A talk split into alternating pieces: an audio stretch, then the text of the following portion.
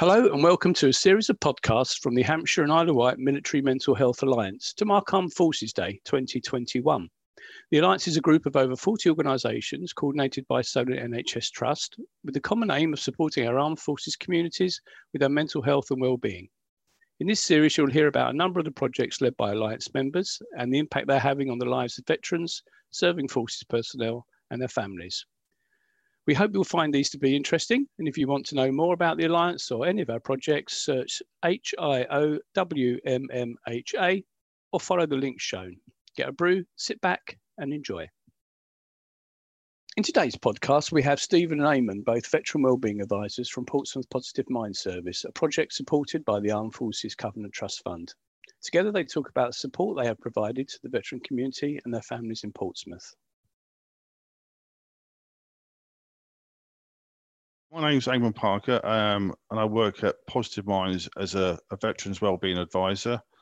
And we've been running for just under two years now. Steve uh, is another veterans wellbeing advisor who served in the Royal Navy. Again, he's been with the service just under under two years. Between us, we've got nearly 50 years service together with a lot of veterans uh, welfare background, which helps tremendously with the job. Yeah, hi, sir. I'm Steve. As Eamon said, ex chief in the Royal Navy, 23 years, joined Solent Mind or Positive Minds just on two years ago. And yeah, so the aims really of Positive Minds is to support veterans and their families who are suffering from low level mental health issues. So, be that stress, anxiety, PTSD, depression, we cover a, a wide remit about what support we can give them. If we don't know the answer, someone who does. As you mentioned before, there's a lot of service there. There are other veterans advisors. We, we, we total four. So there's two ex-Royal Navy and two ex-soldiers. Um, I served my time in the Royal Artillery. Um, so yeah, I do speak very loud. We're not all that hard of hearing. First of all, we'd like to touch on what achievement we've seen through the service, the type of people we're getting through. So we're, we're just going to run through a, a couple here. So we've, we've had, and this is quite recently, so we're looking towards the end of COVID restrictions coming down.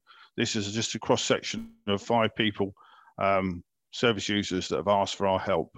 Um, the first one I'll look at is a, a guy who's uh, an ex Royal Navy Chief Petty Officer, a Falklands veteran, um, the number of depression and anxiety problems which are caused through housing, his, his disability, and where he lives at the moment isn't very appropriate. His wife died last year, so we deal with pre-bereavement problems as, as well with him. The good news on his, his side is we've managed to get him into some sheltered accommodation, um, assisted accommodation, with a view to him being there permanently, which will help with his mobility and hopefully help with his depression and anxiety that he's in a more comfortable environment. The next one we like to look out was a, a former Royal Marine veteran who came in. Now, this gentleman was diagnosed with PTSD. So he's, he's had his diagnosis um, and he approached Positive Minds for some additional help. He is being made redundant. He's losing his job through his PTSD. He is quite happy with that, but the number of problems that involves with his his confidence and his anxiety levels extremely high because he's never had to deal with any claims, um, how he deals with his pension, and his anxiety levels were on an increase day by day. So we got the guy in, we've sat him down, we've had a good chat about how he can claim, what he can claim. We put him in ch- touch with Citizens Advice and gave him some local agencies that will help advise him on future developments, how he can look after himself, how he can keep himself confident and build his confidence, hopefully have a, a, a better quality of life in the future. The next one is a former soldier who's homeless uh, and living in a hostel. He came to us originally with a lack of confidence and anxiety levels. It, it turns out through that conversation, we found that he had been diagnosed with PTSD. Again, the PTSD was being dealt with it was more of a low level help we were giving this guy um, through lack of confidence. We've also been in touch with various housing um, establishments around the city and on the Isle of Wight where he, he potentially like to live. He's going to be an ongoing for a while until we can get him into, into some more stable accommodation and out the hostel. The next one I'd like to talk about is a, a former Royal, Royal Navy serviceman again, who came into us with depression. Again, after a long chat with this gentleman, he'd been trying to claim for an asbestos condition for over 30 years since leaving the Royal Navy. Uh, and this was causing a great deal of um, um depression with, with this particular gentleman. We managed to process his claim, talk to his GP, and get a diagnosis, which was the, the main problem. That without a diagnosis, we couldn't produce a claim. And again, we couldn't take away this worry of constantly trying to fill paperwork. He was quite an elderly gentleman, which he won't mind me saying. So he did struggle the initial contact of how he makes contact with a government agency to fill in a form to process the claim.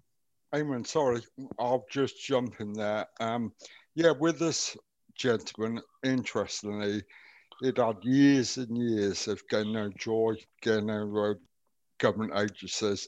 Within seven days, they've come to us.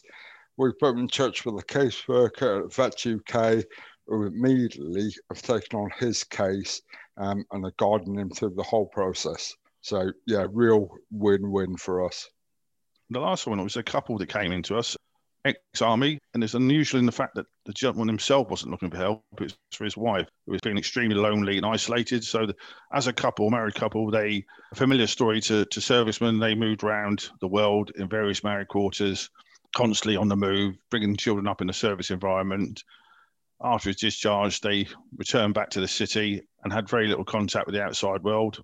Then COVID kicking in, they even felt more lonely, more isolated. So he was looking for um, a way out. So with our friends at the Veterans Outreach Service in Portsmouth, we're hopefully going to get them down to there where they can look at some clubs, some societies, some agencies down there, some associations, which will get them out and about and break that circle of constantly being home, shop, home. So we can get them out and about, engage with other people, hopefully make some new friends and get away from the lonely, isolated life that they, they've got at the moment. Steve, do you want to add anything to that? No, I think um, you said most of it. I think for us at Positive Minds, we are a unique service where um, you know we're open to anyone in PO1 to PO6 postcode area. And as Eamon said, we work with a great deal of agencies locally, whether that's the Legion, Poppy Factory, Boss, yeah, various agencies. So it is getting to those links. So they come to us, we'll do initial assessment of their needs, and as Eamon said, if we can't help, we will certainly know someone who can. And we'll put them in touch directly through our contact. So they, they don't have to go ringing round, Googling different agencies. We would do that for them. Yeah, okay, thanks. So just to, to add to that, that, that one of the beauties of the service we have is it's tell your story once. So we link into with our colleagues at Solent NHS and GP surgeries so once the story's been told, the GP can access that particular person's notes and see how they're progressing with us, or if they're not progressing, we can contact other agencies using that Solent NHS system, which is a very handy tool to have because there's nothing worse for people having to tell the story over and over again. Once it's told, we've documented it and it's accessible to other healthcare professionals. So you got a cross section of that's just just five the type of people we, we, have had through the service. There are a lot more with a lot more different cases and a lot more different problems. The whole idea is that hopefully through our agencies, as Steve was saying, we, we can contact somebody, we can get hold of somebody. Maybe it might not be in the city, we might have to go outside the city. For instance, the Poppy Factory are an excellent employment agency, but we will hopefully at some stage get an answer them and help them progress and produce a better quality of life for them. Okay, Steve, do you want to lead, lead on with the, the next one? Yeah, so experience of being a peer support worker or the Veterans Wellbeing Advisor. I think we all came into this job not for the money, obviously. Um, it is for the love of helping other veterans. Most of us have had our own issues personally. I had a long history of problems with alcohol, and it is getting the support to the people who really, really need it. A lot of people, veterans, don't understand the civilian world, as it were, they'd much rather speak to a fellow veteran where can talk the same talk and make a cup of tea, sit down with them. As Eamon said before, it is one story for all. So, yeah, I, I love what I do, really do. Yeah, I really echo that. Want to say on that one. Echo that from Steve. I served 23 years in artillery and then went on to work 14 years with REME as a civilian instructor. And it's looking after veterans for veterans, which has sometimes been missing nationally. Hopefully, this will progress and there's going to be a voice out there for veterans all the time. It's a massive undertaking, but the, the motivation for the veterans team is we're helping our own.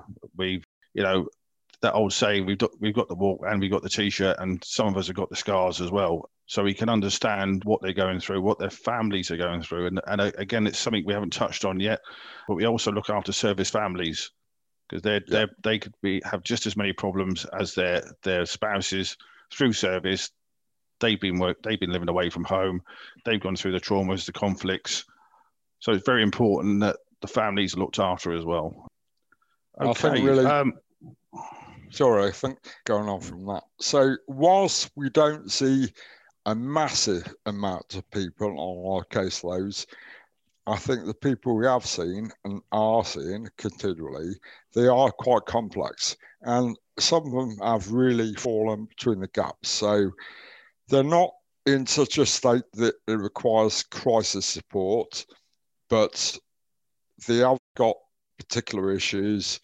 some quite complex. And for them to come to us, we could sit down and talk through the support that they require, whereas maybe some of the other agencies couldn't. Trying to put this as diplomatic as possible, but yeah, I, I, feel we do provide a unique service to those people. And if they have fallen through the cracks for whatever reason, we can direct them to the right people. And yeah, not mediate, but we can advocate on their behalf to get them the support they need. And we have had some really, really, yeah, big wins, as Eamon said. You know, people, the housing, the pension claims, etc. So yeah, unique service.